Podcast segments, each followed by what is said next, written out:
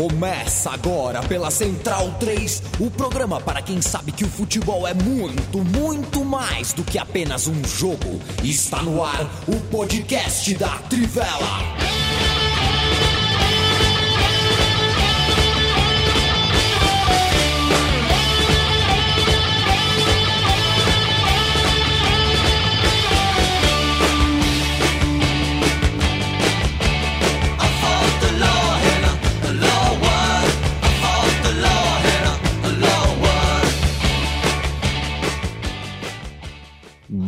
Boa noite, leitoras e leitores da Trivela, ouvintes da Central 3. Está começando mais uma edição do Trivela na Euro, o boletim diário do Campeonato Europeu de Seleções aqui é, nessa parceria, nessa joint venture entre a Central 3 e a Trivela. Eu não tinha visto ainda o contador personalizado, né? Grande novidade aí.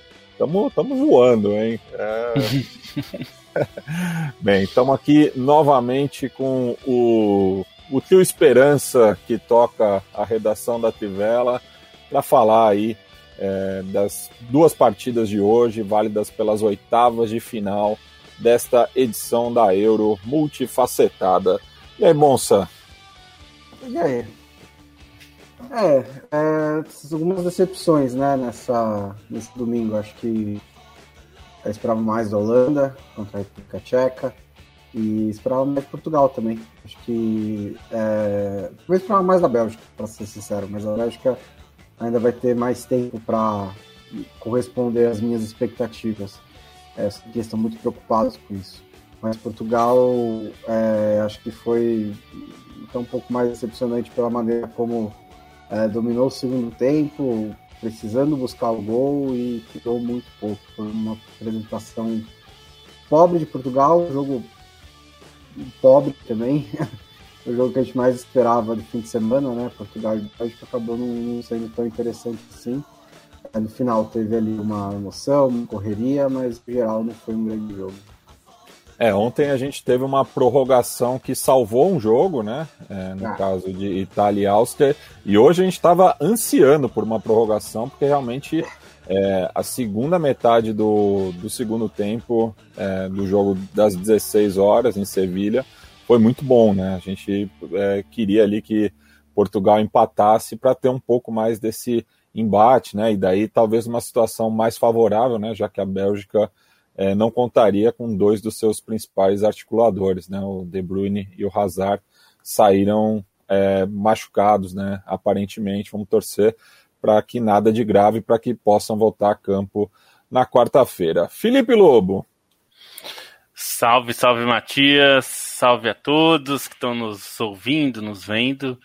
É, é, acho que duas decepções é, de maneiras diferentes, né? A Holanda por ter jogado muito pouco e ter é, sido eliminada, né, pela, pela República Tcheca, jogando, né, um futebol muito pobre, mas a, e os tchecos aproveitando, foram muito eficientes, quando tiveram a chance aproveitaram. E acho que a Bélgica foi uma decepção também, mesmo avançando, porque a Bélgica não jogou nada, né? É, a, a, sensação que vocês descreveram aí foi bem essa. No segundo tempo, é, a, a, a torcida era para que saísse o gol de Portugal, porque até dava uma sensação de que Portugal tinha feito bastante para isso, né? Pressionou, é, chegou à frente ali, criou mais chances e acabou não aproveitando.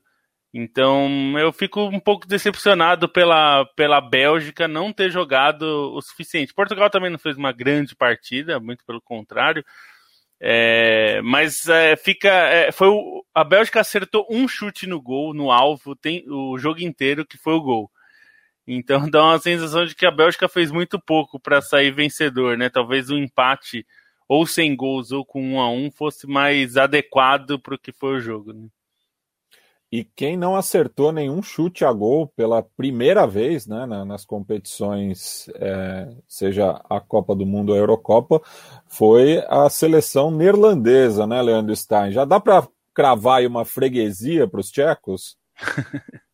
Tem uma freguesia tem uma freguesia de jogos históricos, né? Se a gente for pensar na semifinal de 76, que a antiga Tchecoslováquia conseguiu uma vitória na prorrogação.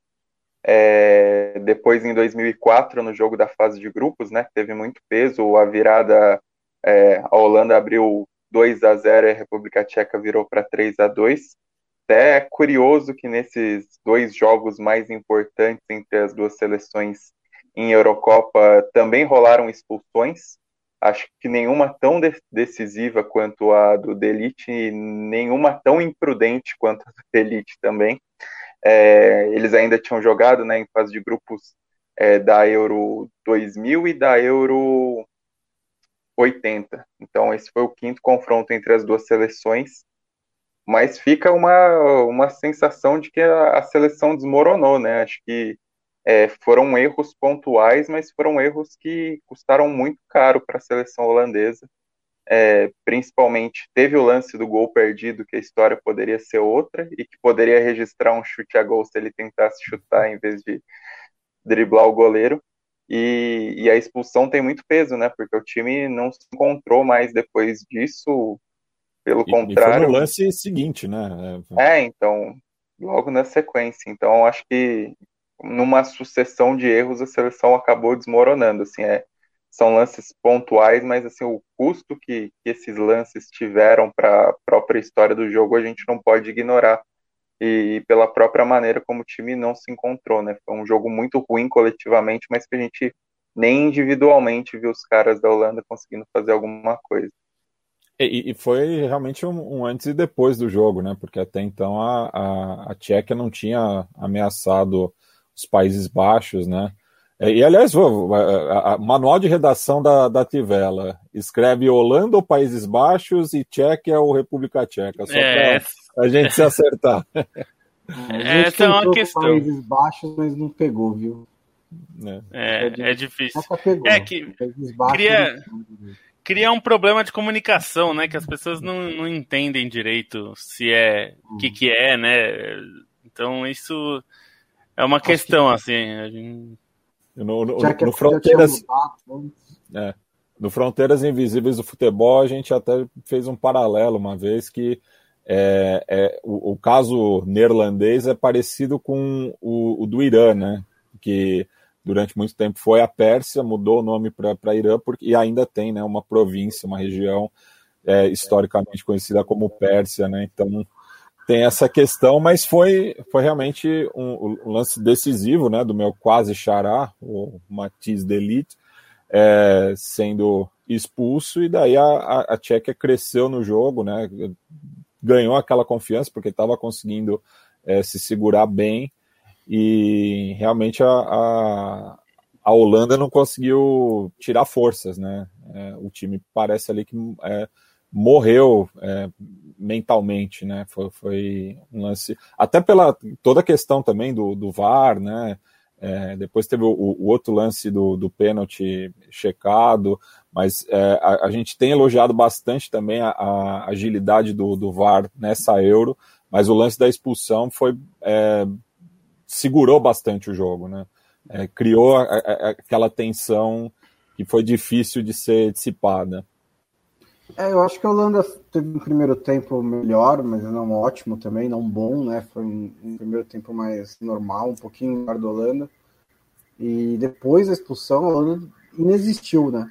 É, ela passou meia hora depois da expulsão sendo acuada pela Tchequia, é, tomou os dois gols, e aí só no final foi tentar fazer alguma coisa, mas mais na bola parada, né? Cruzamentos sem muito propósito para a área é, esse às vezes esse uh, número baixo de chutes a gol não significa não representa tanto o que aconteceu na partida. Mas nesse caso representa perfeitamente né? foi zero chutes a gol porque foram praticamente zero chances de gol é, da, da, da, Holanda. Teve essa do Malen que foi uma ótima jogada individual dele é, cavou esse lugar na equipe titular da Holanda e na hora de, de concretizar a jogada ele tomou a decisão errada mas tirando isso, não teve muita coisa que a Holanda fez. É, e aí foi uma questão da Tchequia encontrar os espaços ali, pressionar, se manter no campo de ataque. bola parada é uma jogada importante, acabou saindo o primeiro gol dessa maneira, num contra-ataque. É, acho que a, a Tcheca também se mostrou bem organizada para aproveitar o momento, né? Mostrou que estava é, sólida bastante para isso. É, o, o, acho que um dos problemas que a gente já identificava na seleção holandesa é, era justamente quando precisasse de outras soluções que já não existiam, né? Que, que o time precisasse mudar. Porque justamente é, o técnico Frank de Boer ainda não é confiável, né? Não tem uma carreira que você possa considerar como um técnico confiável. E aí, no momento que a situação exigia uma alteração inteligente, uma mudança de postura e, e, e tática né, inteligente ali, porque você perdeu um jogador é, expulso e uma expulsão imbecil, inclusive. O Delite precisa ser responsabilizado porque foi é, extremamente burro ali, né? E mas ali precisava ter uma, uma inteligência na mudança e ele não parece que teve, né? Porque na tentativa de arrumar ele piorou o time. É, na hora que ele tira o Malen, que tudo bem, tinha perdido um gol feito, é, ele também tem a sua responsabilidade, mas ele não conseguiu armar o time para pressionar né, o adversário, pressionar a, a Tcheca, a República Tcheca, pra, pra, na defesa, né? E criar uma situação que o time conseguisse reagir. Porque o time não reagiu, a gente não viu a, o time dele chegar no ataque ou pressionar, ficar perto do gol. Na verdade, ficou depois de tomar o primeiro gol, acabou tomando o segundo e ficou mais perto de tomar o terceiro do que de fazer o primeiro, né? É, a, os contra-ataques foram frequentes, com, a, com o time já da Holanda totalmente desarrumado em campo. E então faltou técnico é, também. Porque não, ele não conseguiu mexer no time para resolver o problema e acho que ele foi piorando mais aos poucos. Porque, é, primeiro, ele tira o Malen para colocar é, um jogador para abrir, né, fazer o 4-4-1 é, e não consegue é, criar jogadas pelos lados, não consegue é, dominar o meio campo na verdade, ele foi perdendo o meio-campo cada vez mais e foi tirando. E aí ele tira um jogador de meio-campo para colocar outro centroavante. Então ele, ele foi desmontando totalmente o time a ponto de no final é, o time estava totalmente perdido. E acho que já o segundo gol já é um pouco reflexo do time estar tá bagunçado, né?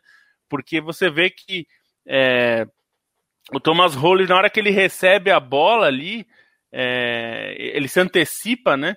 A, a, defesa holandesa tá mal posicionada demais, assim, né? O, o time tá todo dando espaço, tanto que ele, é, o Rolo nem fez um drible, né? Ele dominou e adiantou a bola e tava sozinho.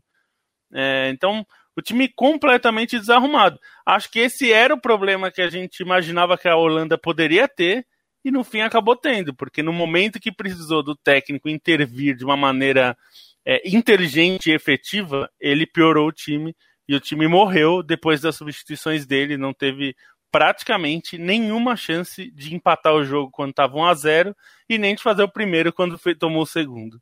Não, é só acho que tem esse peso, né? Um time que não contra-atacou quando precisava e não teve o um mínimo de organização quando tinha que pelo menos abafar, né? A gente acho que isso que me deu nervoso nesse jogo. A gente sequer viu um abafa desesperado nos minutos finais, eu fui ver os lances, os toques, o Weghorst participou pouquíssimo do jogo e os únicos toques dele na bola são todos da intermediária, não quer dizer que ele conseguiu ter assim, qualquer acesso à bola dentro da área, então isso acho que foi muito problemático, é, e aí acho que pesa também para a gente elogiar a organização da República Tcheca, né, que acho que dentre os méritos que teve nessa fase de grupos, e acho que isso foi evidente principalmente contra a Escócia, que foi o jogo que eles venceram, foi um time organizado para conseguir se defender e que sabia o momento de atacar. E aí conseguiu construir a vitória. Acho que isso ficou evidente. O time, assim, a maneira como o time cresceu depois do, do, da expulsão, acho que também é um mérito, assim, a maneira como o time botou a faca entre os dentes e, foi para cima para aproveitar o momento, né? Marcou o, gol numa pane geral e contando com escanteio bizonhamente pelo Stecklenburg, tem que citar também, mas já vinha criando, né? Já vinha achando espaços. Teve o lance que o Dumfries bloqueou dentro da área, então acho que é, é importante pontuar também essa, esse ímpeto que a República Tcheca teve, porque não seria necessariamente assim que aconteceria, até pensando numa Holanda é, até se protegendo com duas linhas de quatro. Acho que a maneira como o time cresceu de produção também é importante a gente pontuar e foi decisivo nessa vitória. E muito se fala, né, em relação ao De Boer, né, da, da, da continuidade ou não dele é, nesse projeto, enfim. A Holanda também é, é, um, é uma das seleções é, fora do, do, do, grupo das campeãs mundiais que é mais dogmática nesse sentido, né, de não ter é, treinadores estrangeiros, né. O último foi o Ernest Happel, austríaco histórico, que dirigiu a, a Laranja no Mundial de 78, né? É, e, e, e é, é, eu vejo essa discussão surgindo, assim, né? Porque a, a, Holanda já não consegue encontrar boas soluções caseiras, não conseguiu é, formar né, é, treinadores, né, mas após a, essas gerações é, vitoriosas pelos clubes, enfim, esse DNA, né, a geração de, de 88, vocês veem é, no futuro a, a, Holanda sendo treinada por um estrangeiro novamente? Ah, acho que no curto prazo é, é meio assim difícil imaginar quem possa assumir, né? Acho que o, o Keman foi uma escolha muito acertada, é, sim, porque era um treinador que tinha uma bagagem razoável por clubes, não vinha necessariamente no melhor momento e acabou dando certo. É, o Frank de Boer ele tinha um começo de carreira muito bom no, é, no Ajax e depois não aconteceu em nenhum outro clube que ele tentou e em todos foi fracassado. Né? Então acho que é, uma coisa que acontece nos últimos anos foi ou tentar algum medalhão, como assim, um treinador mais experiente, como foi, por exemplo, o Vangal, ou recorrer às gerações talentosas de jogadores, mesmo que alguns desses ex-jogadores não tivessem é, necessariamente experiência como treinador, como foi principalmente na década anterior com Raika, é, com Van Basten. Só que acho que esse modelo acaba sendo um pouco desgastado, né? E não sei se dá para, por exemplo, acho que o nome na fila aí seria o Eric Ten Hag do Ajax, mas também seria fazer uma aposta em algo um pouco diferente do que, do que vem sendo feito, né? Não sei se ele deixaria o clube nesse momento. Então, fica pendente assim essa questão e também não vejo alguém das gerações anteriores é, assumindo, mesmo sei lá do time de 2010 seria é, quem estaria na fila aí. Tem alguns caras que começam a carreira de treinador, mas não necessariamente eles desabrocharam, né? Se a gente for falar Van Bommel, é, o próprio Van Persie está treinando em categorias de base agora, mas não são caras que, que acho que dá para segurar esse rojão, né? Mantendo uma linha de trabalho. Acho que desses, desses mais recentes, o mais avançado seria o Van Bronckhorst, né? que fez um trabalho bom até no, no Feyenoord e poderia ser uma dessas opções. É... Tem o Cocu também, né? E o Cocu também. É. Eu, eu, eu acho que, sim, dos técnicos holandeses, o que está mais em alta no momento mesmo é o Eric Ten Hag. É, mas saber se ele quer fazer essa mudança também, né? Ele já foi, ficou tanto tempo no Ajax, ele já foi bastante especulado também para sair de lá e continuar renovando o contrato. Parece muito confortável no clube dele, então não sei se ele vai topar. É, é difícil, eu não vejo muito muito futuro assim de um teria que ser outra aposta, não não tem, eu acho que o Ten Hag é, tem mercado e a gente sabe que na Europa é, é as seleções não são o, o, o topo, né, é, para o treinador. É, se eu não me engano, o Mourinho, ou o, não, acho que foi o Ferguson que uma vez disse que treinador de seleção deveria ser só depois dos 60 anos, assim, quando você já tem uma experiência grande, né, e você consegue gerenciar, porque ali é uma, uma situação que você precisa gerenciar os, os jogadores, os, os egos, os talentos e treinar muito pouco, né? É, você não tem um trabalho de construção de time diário, né? Então você precisa ter muito mais experiência. Assim, ele acha que os treinadores veteranos, ele disse uma vez que achava que construiriam melhor os, as seleções. E, é... e, são cada vez menos treinadores sexagenários nas seleções, né? É, algumas seleções é, acabam até sendo plataforma de lançamento para os técnicos, né? É, como é, contrário, né?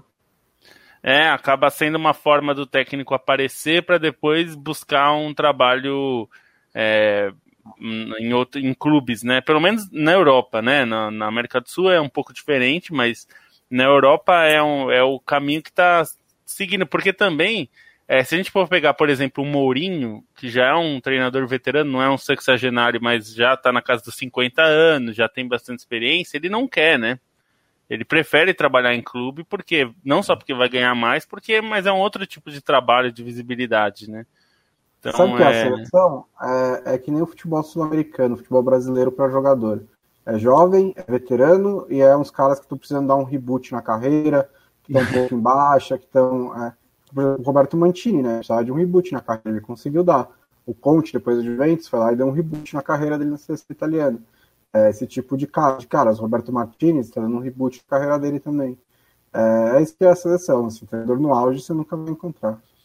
É, tanto que o Martinez está sendo especulado no Tottenham, né? Não sei se vai, é. vai, vai chegar a ter uma proposta, mas é para você ver, né? No, no Brasil, é, imagina uma, um clube é, tentar tirar um técnico de seleção, né? No, na América do Sul isso faz menos sentido, né? É, normalmente é o contrário.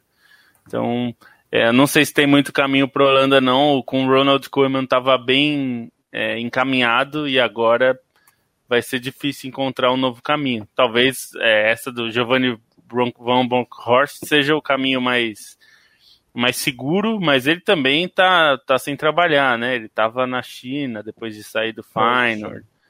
É, então não, não sei se ele acho que ele gostaria mas também não sei como vai ser. E, e, a gente tem que lembrar que as eliminatórias já voltam em setembro, né? Então tem que ser algo meio para já, né? E a Holanda já tomou outra vitada, a gente já falou, contra a Turquia, né? E só para finalizar esse jogo, eu já posso me iludir com o Patrick Schick, tal qual o Milan Barros em 2004? Você vai falar tal qual a Roma. Ele é um bom jogador, né? Eu acho que ele falta. É, é, é, ele chegou na Roma com um pouco de moral demais, né? Tipo, ele chegou disputado pela Juventus, ele não foi para a Juventus por causa do exame médico, aí chegou na Roma com um preço, um valor que a Roma não costuma pagar por jogadores, é raro que pague, e não, não retribuiu porque ele, ele, não é, ele não é, não é craque, ele não é um cara que vai entregar 30, 40 gols por temporada, mas ele é um atacante muito útil, né?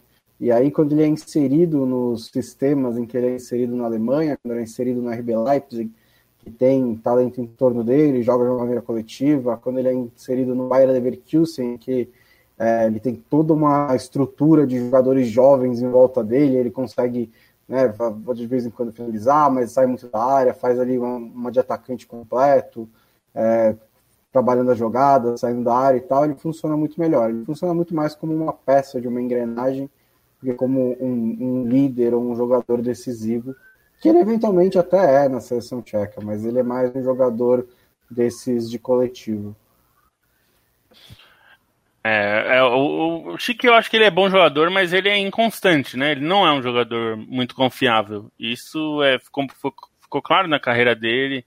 Ele ainda não, não se tornou esse jogador muito confiável. É, não foi na Roma, não foi no RB Leipzig. E no Leverkusen ele tem seus momentos, mas é, também a gente tem que ver que ele, ele, ao sair do Leipzig, que é um time que hoje está na Champions brigando no alto da Bundesliga, no, no, no Leverkusen é, ele tem uma concorrência maior também, então ele também não joga sempre. Tem o Alários, tem, enfim, outros jogadores ali. É, eu acho que ele, ele, é bom jogador, mas talvez a comparação com o Milan Barros seja até um pouco cruel, mas é um pouco é o que é, a gente tem visto, né? Ele, a, gente, ele, a gente não viu ele brilhar com constância como ele brilhou nessa Euro em clubes. Isso a gente ainda não viu.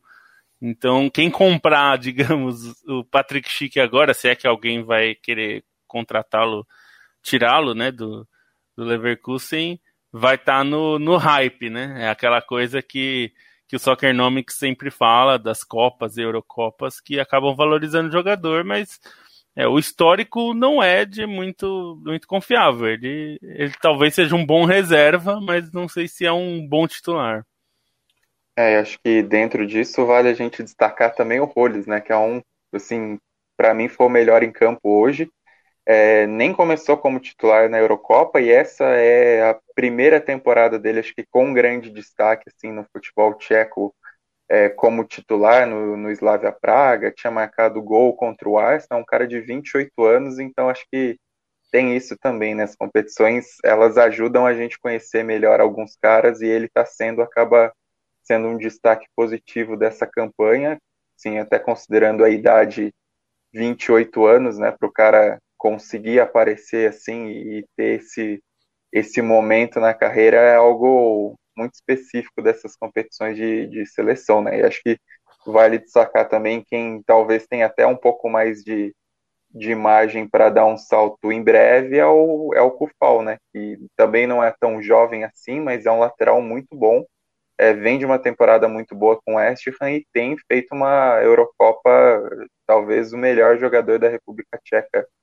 É, atrás do Chique, segundo melhor aí dá para dá colocar o Kufal. Tem feito um campeonato muito consistente. Então acho que, que vale destacar e, e, falar mais uma vez né que, que o sistema favorece porque é uma seleção que bebe muito de um clube do trabalho feito num clube que é o Slavia Praga e isso acaba repercutindo nessa consistência que a gente vê na Eurocopa é algo muito comum no futebol de antigamente de pouco trânsito em, entre países enfim de jogadores concentrados em poucos clubes e que, de certa maneira, repercute durante essa Euro. Né? E, e só para arrematar, vocês concordam com o Stein sobre o melhor em campo? Sim. De acordo. Eu, eu, só vou dar uma moral pro Vasilite por conta da, da defesa. É, defesa não, né? Do, de segurar o, o Memphis no, no lance que também se mostrou bastante decisivo. É, antes de passar para o jogo é, das 16 horas, só ler alguns comentários aqui do pessoal que está acompanhando ao vivo, é, sempre agradecidos aí pela moral que vocês dão para a gente, domingo à noite, aí quase 7 horas, pessoal aqui conosco, Edson Santos Abreu, Walter Galvão, Igão Vieira, Gabriel Rodrigues, Bruno Neves Pereira, Jonathan Pereira, é, o, que pediu para mandar um abraço para a turma 2009-02 da Geografia da UFSC, que sempre acompanha a Tivela, Márcio Fischer, Rodrigo Vasconcelos, Gabriel Rodrigues, Yuri Pagotto, Rodrigo Vasconcelos, Igor, Caio Doré, Emanuel Vilas, enfim, bastante gente aqui acompanhando. É, depois a gente passa aqui mais uma rodada de comentários é, do, dos nossos espectadores, né, YouTube espectadores. Para falar né, de Bélgica e Portugal jogando ali é, em Sevilha, é, jogo que prometia bem mais, enfim, é, a gente até falou um pouco no começo da transmissão é, sobre a frustração que foi né, é, do atual campeão europeu contra uma da, dos principais contenders. É, eu. Eu só vou falar mal desse jogo, desculpa, gente, mas eu não tenho. Porque é, é, a Bélgica ganhou, mas ela. Assim, é, a Bélgica entrou com o Witzel e o Tillemans no meio-campo, De Bruyne um pouco mais avançado, uma formação um pouco mais cautelosa da Bélgica. Acho, imagino que, em parte, pelo De Bruyne não ter condições de jogar um pouco mais recuado, ter que fazer mais funções defensivas, então ele jogou um pouco mais protegido junto com o Hazard e com o Lukaku. É, Portugal entrou com o, a mesma formação da semana passada, do jogo anterior, mas com o Palim como primeiro volante, com o time que o Renato Sanches. Eu entendo, mas eu não, não, consigo achar uma boa ideia abrir mão do Bruno Fernandes o jogo inteiro, porque ele é um dos melhores jogadores da temporada europeia, mesmo que ele não tenha feito uma boa Eurocopa, é, é, é um tempo desperdiçado você tirar ele de campo. Ele entrou no começo do segundo tempo, participou de várias jogadas de Portugal, também não brilhou, mas acho que é um jogador para jogar sempre. E a gente teve um primeiro tempo muito nervoso, muito travado, né? É, poucas chances para os dois lados. O Hazard acertou o Torgan um lindo chute com curva ali que enganou o Rui Patrício e saiu o único gol da partida. No começo do segundo tempo, depois que o De Bruyne sai machucado, né? Logo no começo do segundo tempo ele sai machucado, então durante o segundo tempo inteiro ele tinha levado uma entrada por trás do Palinha no primeiro tempo. A Bélgica não joga mais, simplesmente não joga mais, parou de jogar. É, deixou só Portugal com a bola o tempo inteiro. Portugal pulou de 50% de posse de bola no primeiro tempo para 65 no segundo. É um pulo muito, muito grande. É, e aí você. Pior é que assim, se a Bélgica quer jogar no contra-ataque, ela tem arma para fazer isso. Ela tem, se você consegue puxar o contra-ataque com um dos Hazards, é, o Hazard fez até um bom jogo dentro das possibilidades, eu achei que ele foi mal. É, o Lukaku eu achei que foi mal. O Lukaku eu achei que errou quase tudo que tentou. Foi um dia ruim do Lukaku hoje. E isso influencia muito na Bélgica. Só que aí do outro lado você tem Portugal, que tem a posse de bola o tempo inteiro. E aí uma hora eu olhei para dentro da área de Portugal e tinha um triângulo ali de um, um, metro separando cada um deles. O João Félix, o Bruno Fernandes e o Cristiano Ronaldo. Eu falei, caralho, quanta qualidade. Mas a bola não estava perto deles, a bola estava lá do outro lado do campo. E a bola chegava neles. Falei, velho, se, você, se vocês três se juntam mais perto da bola, eu acho que pode funcionar mais se vocês juntarem ali área esperando a bola chegar.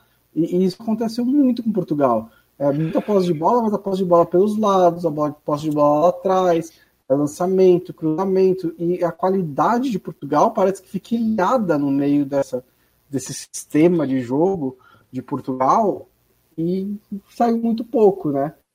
Até acho que criou bastante para empatar o jogo, mas principalmente porque o sarrafo que a Bélgica colocou para alguém merecer empatar esse jogo foi muito baixo. Teve a cabeçada do Rubem Dias, a na trave do Guerreiro ali em rápida sequência no segundo tempo, mas foi um jogo pobríssimo de Portugal. Um jogo pobre da Bélgica também, mas a Bélgica achou um gol no primeiro tempo. Praticamente foi essa a diferença para mim. É, eu acho que Portugal. É... Eu, eu acho que teve um, um, em um certo aspecto é, a partida teve alguma similaridade com, não em qualidade técnica, mas em situação, com o Bélgica e Brasil da Copa. Eu fiquei um pouco com a sensação de que é, a diferença é que naquele jogo eu acho que foi bem jogado, foi um, jogo, um bom jogo tecnicamente, né? Teve dois times jogando. Sofreu mais contra o Brasil no segundo tempo. É, acho que sofreu mais, mas também tinha feito o Brasil sofrer mais, né? É, no primeiro tempo, né? É, acho que a Bélgica tinha mas a, a, semelhança que eu vejo é que assim, a Bélgica é, abriu uma vantagem e, e aí depois no segundo tempo foi muito pressionada, né? É, e, e, acho que nos dois jogos, é, naquele jogo contra o Brasil, é, o Brasil fez o bastante para empatar o jogo. E esse nesse jogo, é, Portugal fez o bastante para empatar também. Mas assim, isso é, não, é um, não é um esporte por pontos é, artísticos ou por pontos é, de subjetivos, né? É, acho que é, Portugal também, mesmo chutando 23 vezes a gol, só acertou 4, né?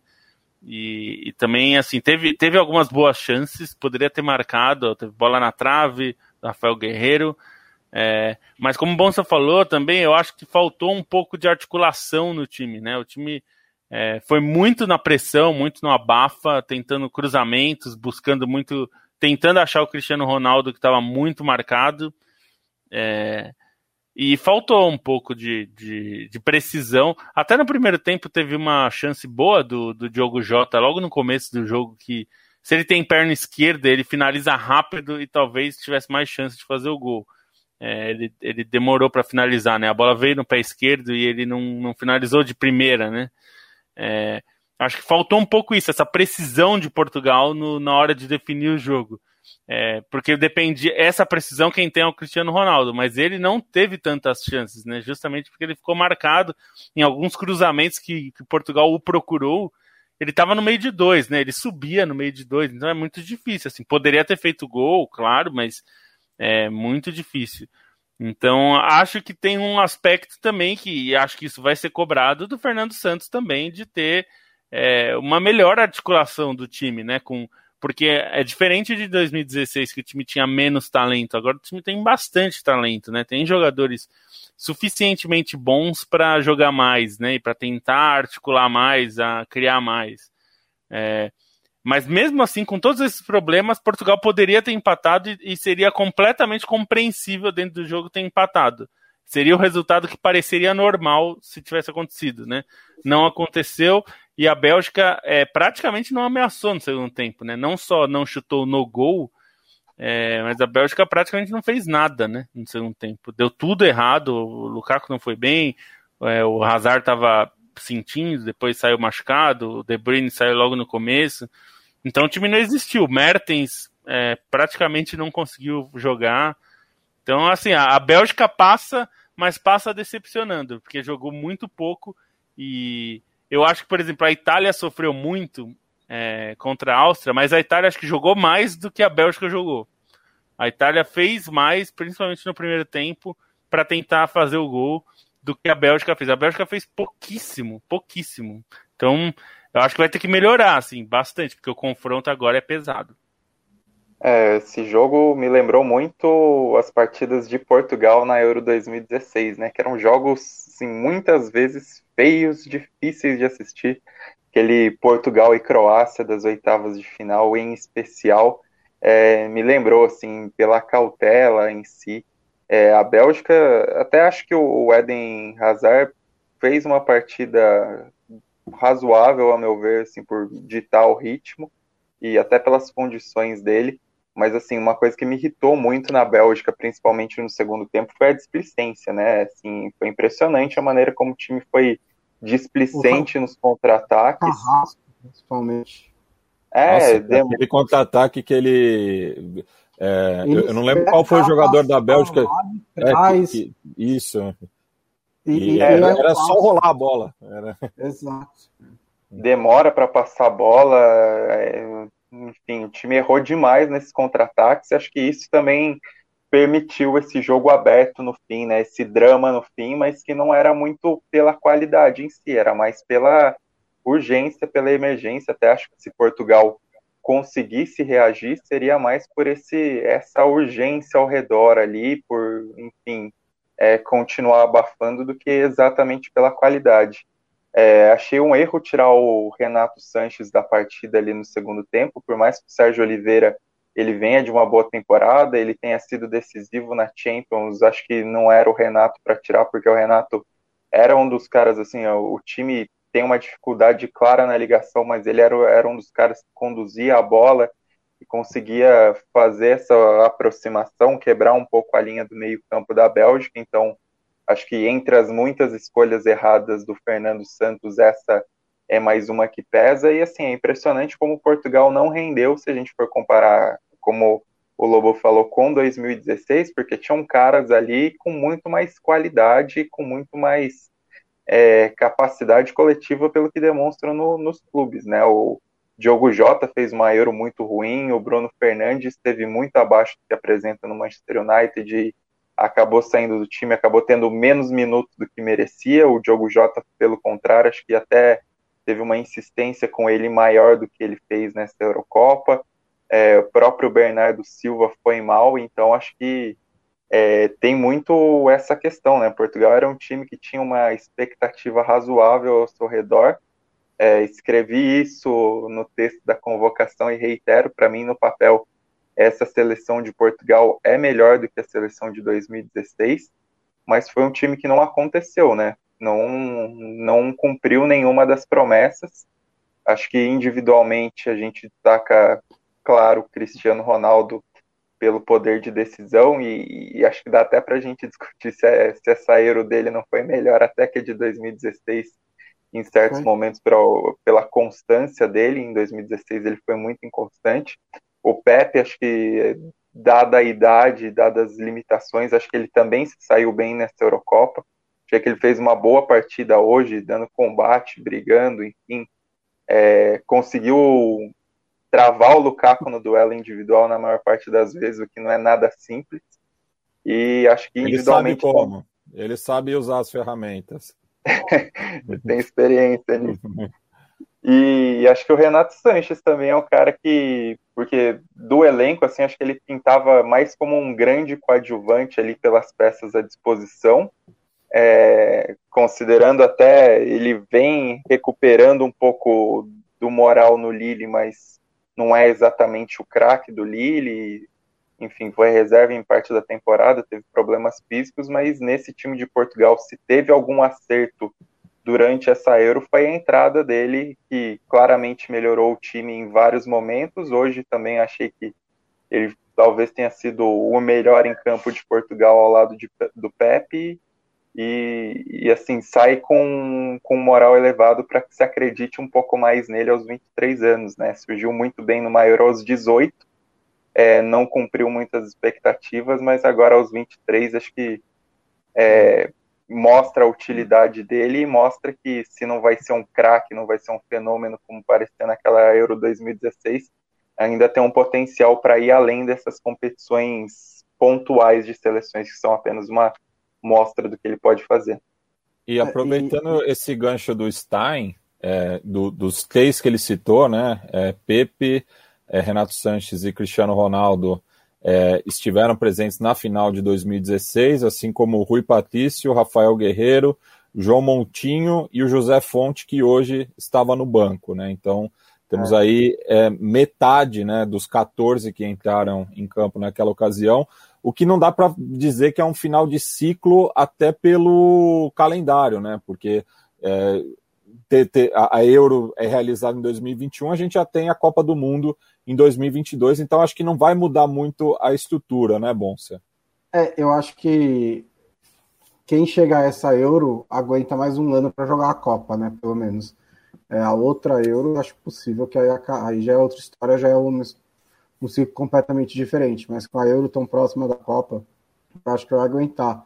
Eu queria falar um pouco do Banco de Portugal, porque é, o Stein falou das, do erro de tirar o Renato Sanches, mas as substituições do Fernando Santos a 12 minutos do fim de um jogo eliminatório, gente, é, foi muito seis por meia dúzia, né? É, tira, tira o Palinho coloca o Danilo Pereira, tira o Renato Santos coloca o Sérgio Oliveira. Assim, é, tem uma diferença mínima de características entre esses jogadores. É, Danilo Pereira e Palinha tem quase nada. E a única substituição das cinco que ele fez foi realmente assim, alguma coisa mais diferente o João Félix no lugar do Moutinho, que o João Félix é um pouco mais ofensivo. Mas tirando isso, foi todas as substituições muito seis por meia dúzia. E aí você olha para o banco de reservas e assim, também não tinha muita opção, porque ele deixou duas delas fora da lista de relacionados, né? O Rafa Silva, que entrou no primeiro jogo, até quando vocês estavam falando, estava pesquisando aqui para ver se tinha alguma lesão, se ele teve, sei lá, algum, algum problema. E não, normal. Ele, o Gonçalo Guedes e o William Carvalho ficaram fora da relação. O Gonçalo Guedes e ele são dois jogadores que colocam um pouco de calor no jogo quando é necessário. Ele fez isso nessa Euro e ele ficou fora do campo. Aí a única opção. E o William, o William que jogou também a, a, final de 2016. Também, é, e que estava sendo titular e agora não ficou nem no banco de reservas. E a única opção que sobrou para ele mudar o time no segundo tempo foi o Pedro Gonçalves, né, que é o artilheiro do Sporting. É, e, e, assim, poderia ter tentado, né, mas acabou fazendo substituições muito, muito conservadoras no final do jogo também e não ajudou em nada. É, e sobre, só para colocar, o Danilo, na, na verdade, ele não entrou nem como meio-campista, né? Ele ficou como um zagueiro, basicamente, uhum. na proteção para o Pepe se mandar ao ataque. Foi bem direita. bizarro. É. O Pepe estava quase como um ponta-direita ali no, no final, né? Inclusive cruzou bola na área, né? E só, só uma curiosidade, a jornalista brasileira Juliana Miranda, é, que está em Portugal, ela é, compartilhou no Twitter uma captura de tela do presidente de Portugal, Marcelo Rebelo de Souza, é, no ar, explicando a derrota da seleção, para ver a proporção que tomou, né? A moda pega, né? É. Ô, louco. Aí é, aí é bravo, hein? É. Aí é bravo, é, mas é, é, eu acho que, acho que o pior para Portugal é a sensação de que dava para ganhar.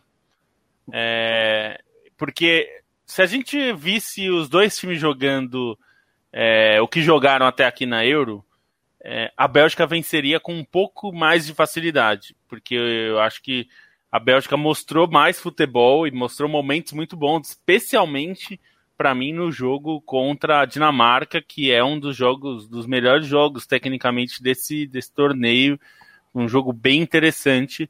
É, e acho que Portugal é, viu uma Bélgica que não passou nem perto desse nível, né? Então acho que a sensação ruim para Portugal é justamente ter perdido uma chance, né, de eliminar a Bélgica, eliminar uma Bélgica que era completamente vencível, né? Dentro do que a gente tem visto da Bélgica muito forte nesses últimos anos, essa foi talvez a mais possível de ser eliminada, né?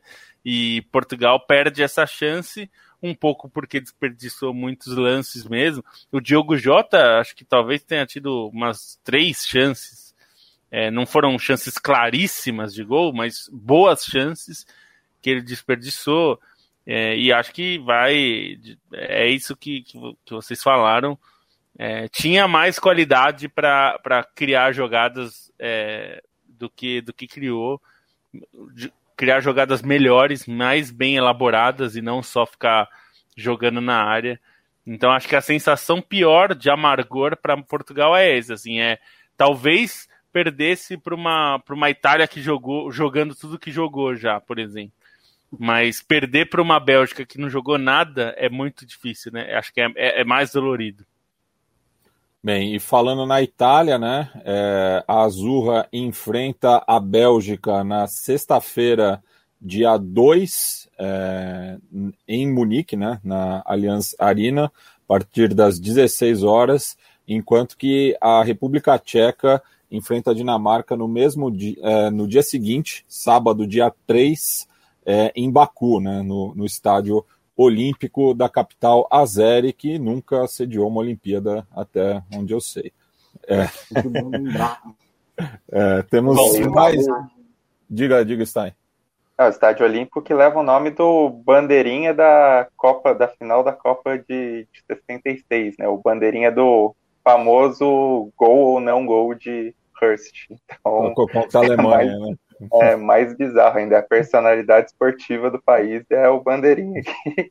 É, eu, eu, eu, eu não vale lembro bom. de outro atleta azeri. É, é. é bom, é estádio olímpico. Levantamento de peso. É. O, o Brasil está jogando nesse momento, para quem está assistindo ao vivo, está jogando no estádio olímpico também, em Goiânia e é, também, né, não tem. É, assim como Sevilha, né? O jogo da Bélgica também. e Portugal foi em Sevilha, no Estádio Olímpico, de um, de um lugar, de uma cidade que quis ser sede em 2004 e não conseguiu, né? Então, tem vários lugares aí que tem estádios olímpicos sem Olimpíada, né? Pois é. É. mais comentários aqui dos nossos ouvintes. É, Matheus Caldas é, diz boa noite, espero que não esteja tão frio quanto o temperamento do Courtois. Ah, me, me faz lembrar, né? A gente não, não, não escolheu o melhor em campo em Bélgica e Portugal. Tivemos o melhor em campo, Vai, vai o Hazard pelo, pelo gol? Alguém tem que ser, né? Eu, é eu, eu faria um voto surpreendente, assim, porque me agradou positivamente. Eu gostei muito do Vermaelen no jogo. Achei que, até por ser um cara mais pro fim da carreira, eu votaria no Vermaelen. Eu, eu vou no Courtois porque ele fez boas intervenções e goleiro tem que ter sorte também. Aquela bola na trave é, foi, foi fica na eu, conta dele aí. É, eu acho que... do Vermaelen, eu vou seguir o Stein nessa. É, eu, eu vou de, de Courtois também, porque eu acho que é, principalmente, principalmente pela defesa, defesa na cabeçada do Rubem Dias, que foi uma defesa muito difícil, assim, uma bola muito rápida, né? Ainda que tenha sido no meio do gol mas é uma cobrança de escanteio, né? E, então, é, acho que foi, foi bem. Assim, é, é, acho que ele teve um papel de novo importante no jogo eliminatório dos belgas. Depois bem... do Yamin dar o voto de Minerva também. Tem o Yamin tá aqui. Pois é. Só, só para fazer uma correção, eu falei que o nome oficial é o do Bandeirinha. Na verdade, são estádios diferentes. Era o estádio anterior que a seleção usava era o Tofik Baramov, estádio republicano Tofik Baramov, então são estádios diferentes, embora o estádio esse Tofik Baramov fosse usado pela seleção durante muito tempo e também tem uma, uma pista olímpica. É, eu, eu, eu, eu, lembro de ter lido essa história no Behind the Curtain, do, do Jonathan Wilson, que trata ali do, do futebol, justamente do outro lado da, da cortina de ferro. Fica aí a recomendação para quem é, sabe ler inglês, porque ah, infelizmente ainda não tem tradução para o português. Fica aí a dica, né, pessoal da grande área que já traduziu. que já, já traduziu bastante coisa do, do Jonathan Wilson. É, Baku bom é a pista. Tem uma pista muito boa lá de, de Fórmula 1 em, em Baku. Circuito difícil, técnico, é, sempre dá boas corridas. O, o, o, Carlos, o, Carlos, Alberto Torres já, já treinou, né? Já Baku. treinou. É. Já. Azerbaijão. É. É, a pista não, mas treinou a seleção. a seleção, é. é. Gabriel Lopes Moraes dizendo que a Holanda segue sendo a Holanda. Lucas Melo de Boer é, criticando aqui, mas confesso que esperava ainda menos dele. É, Miguel Fortunato é, dizendo que a Holanda tem um jogo decisivo em setembro contra a Noruega, pode ficar de fora de outra Copa do Mundo. É, pegar os comentários mais recentes aqui. É, o pragmatismo da Bélgica é irritante, segundo o Emerson Cruz. O Leandro Hideki Okamoto, meu amigo lá da FAO, diz que o Brasil está jogando no Estádio Olímpico de Goiânia, como o, o Lobo acabou citando também. O, enfim, Daniel Sentocé, Luiz Angel Garcia, é, Varley Order, aquele salve do Gama. O, o Varley, jogador, era do DF também, né? Será que tem alguma relação aí? É, é... Pode, é, pode ser. Maurício Casimiro, algum time favorito para vocês? Acho que pelo que jogou até aqui é a Itália, né? Não dá para descartar. É, para mim ainda é a França, mas eu tô a dois jogos de colocar a Itália no mesmo patamar. é. É, amanhã a gente tem a gente tem bons jogos também, né, para para é. a gente ver quem que pode entrar nesse grupo aí. Eu, eu também tô com o Bonsa, eu acho que a França ainda tem um potencial mais alto, acho que se, se comportou bem nos três primeiros jogos, vamos ver como se comporta nos, nas oitavas. Mas é, a Itália tá logo, tá próximo, assim, tá um pouco abaixo, mas tá bem próximo. Não, não me surpreenderia é, num confronto entre os dois ser um jogo bem equilibrado. É, eu, eu acho que a França tem mais potencial, mas a Itália até aqui foi a que está mais competitiva. É, e amanhã né, temos Croácia e Espanha, a partir da uma hora lá em Copenhague, no estádio Parken, e França e Suíça na Arena Nacional em Bucareste, capital da Romênia. É, palpites para amanhã? Olha, é, eu, eu tô achando que há, há uma chance de a Espanha não passar. Não, não, não me surpreenderia a Espanha não passar pela Croácia. É, acho possível. Eu acho que a Espanha é mais time no geral. É, é mais, é, na verdade, assim, é mais elenco no geral, né? Não sei se é mais time. É, mas assim, a, a, Espanha não me convenceu. Né? Acho que a goleada sobre a Eslováquia foi é, uma circunstância ali que aconteceu. A Eslováquia entregou muito, é, acabou fazendo uma péssima partida, mas é, acho que tem uma a chance. Assim, não, é um jogo equilibrado. E no jogo da França, eu acho que qualquer resultado que não seja uma vitória no tempo normal da França é surpreendente. Não, eu não espero muita coisa desses dois jogos. Eu não acho que são encaixes que me deixam muito é, empolgados. Acho que vão ser jogos decididos ali em, de, em detalhes, em poucos gols. É, eu, sinceramente, pelo que jogaram até agora, Espanha e Croácia, é, não consigo ver também um time muito destacado.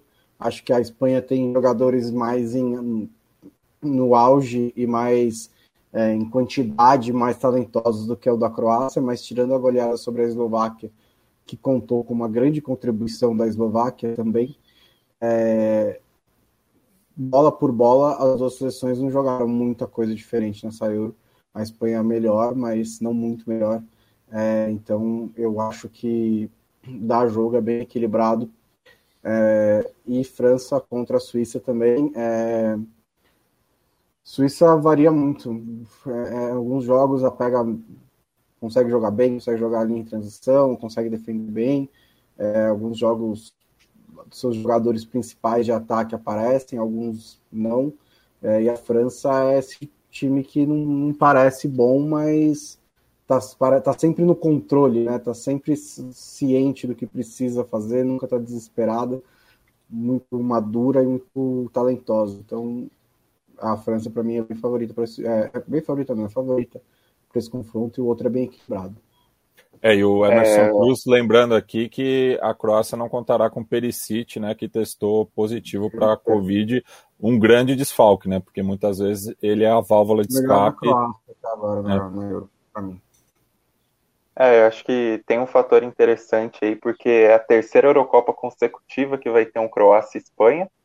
É, assim, em 2012 a Espanha ganhou, em 2016 acho que uma, um dos fatores que elevou a expectativa sobre a Croácia, que não se cumpriu no jogo lixo contra Portugal nas oitavas, foi essa vitória sobre a Espanha e, e dessa vez acho que acaba até por, sim, por, enfim, por questão geracional sendo um jogo mais de nome em si do que bola, né? Então acho que fica difícil esperar um futebol melhor das duas. E França e, e Suíça também acho que não tem como falar outra coisa sobre a França. E aí lembro de outro jogo recente, que é o da Copa de 2014, que foi exatamente, acho que talvez a maior apresentação de Benzema pela seleção. Então tem esse peso aí pro, pro Benzema em si, esse, esse jogo, né? Eu tava Isso. lá.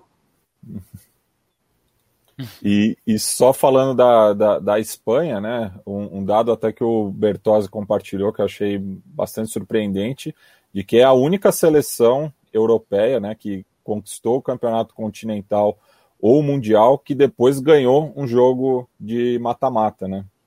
É, no, no, século, no, no, no, atual século. Então você tem a França, né, campeã de 98 e 2000, que não conseguiu é, o mesmo em 2002, 2004, a Grécia que nem passou da fase de grupos, é, a Itália também não passou da fase de grupos em 2010, assim como a Espanha em 14 e a Alemanha em 18, e a Espanha em 2012, justamente como campeã é, europeia, conseguiu a, a vitória, conseguiu ganhar no mata-mata então fica um pouco essa maldição aí, né, do, do que acomete os campeões.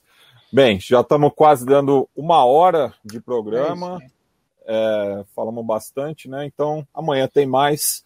É, não estarei presente novamente. O Leandro e a mim volta a ocupar o posto titular aqui de apresentador, mas volto em breve. Deixo aí o espaço para os meus colegas fazerem algum comentário final ou não. Não, só vou dizer, vou dizer só que no, nos jornais é, holandeses ou neerlandeses, a pressão sobre o nosso querido Frank de Boer está muito alta. Muita, uhum. muita gente. Cole, na coletiva de imprensa, os jornalistas do país perguntaram: você vai continuar como técnico? É, e outro perguntou se ele vai se demitir. Então, é, está nesse nível de pressão a cobrança contra o Frank de Boer. É, pelo que eu tô vendo aqui, a coisa tá feia pro nosso treinador.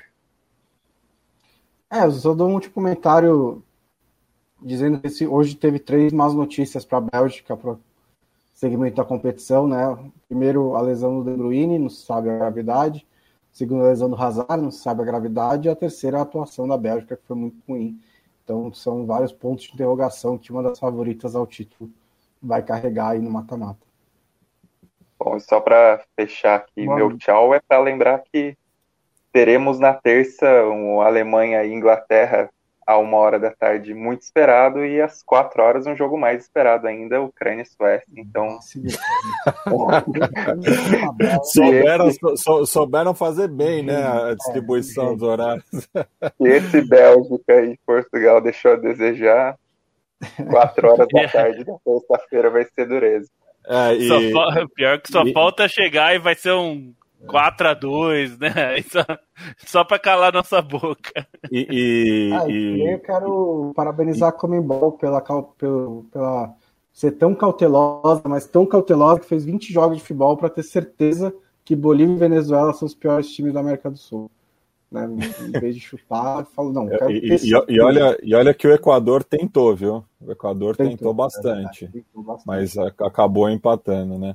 E as autoridades inglesas estão é, ameaçando né, os torcedores é, britânicos que, porventura, cantarem 10 German Bombers in the Air, né? É, podem ser banidos né, do, dos estádios se cantar essa música. E daí eu acho que é um pouco de, de forçação de barra, porque é, é uma tiração de onda.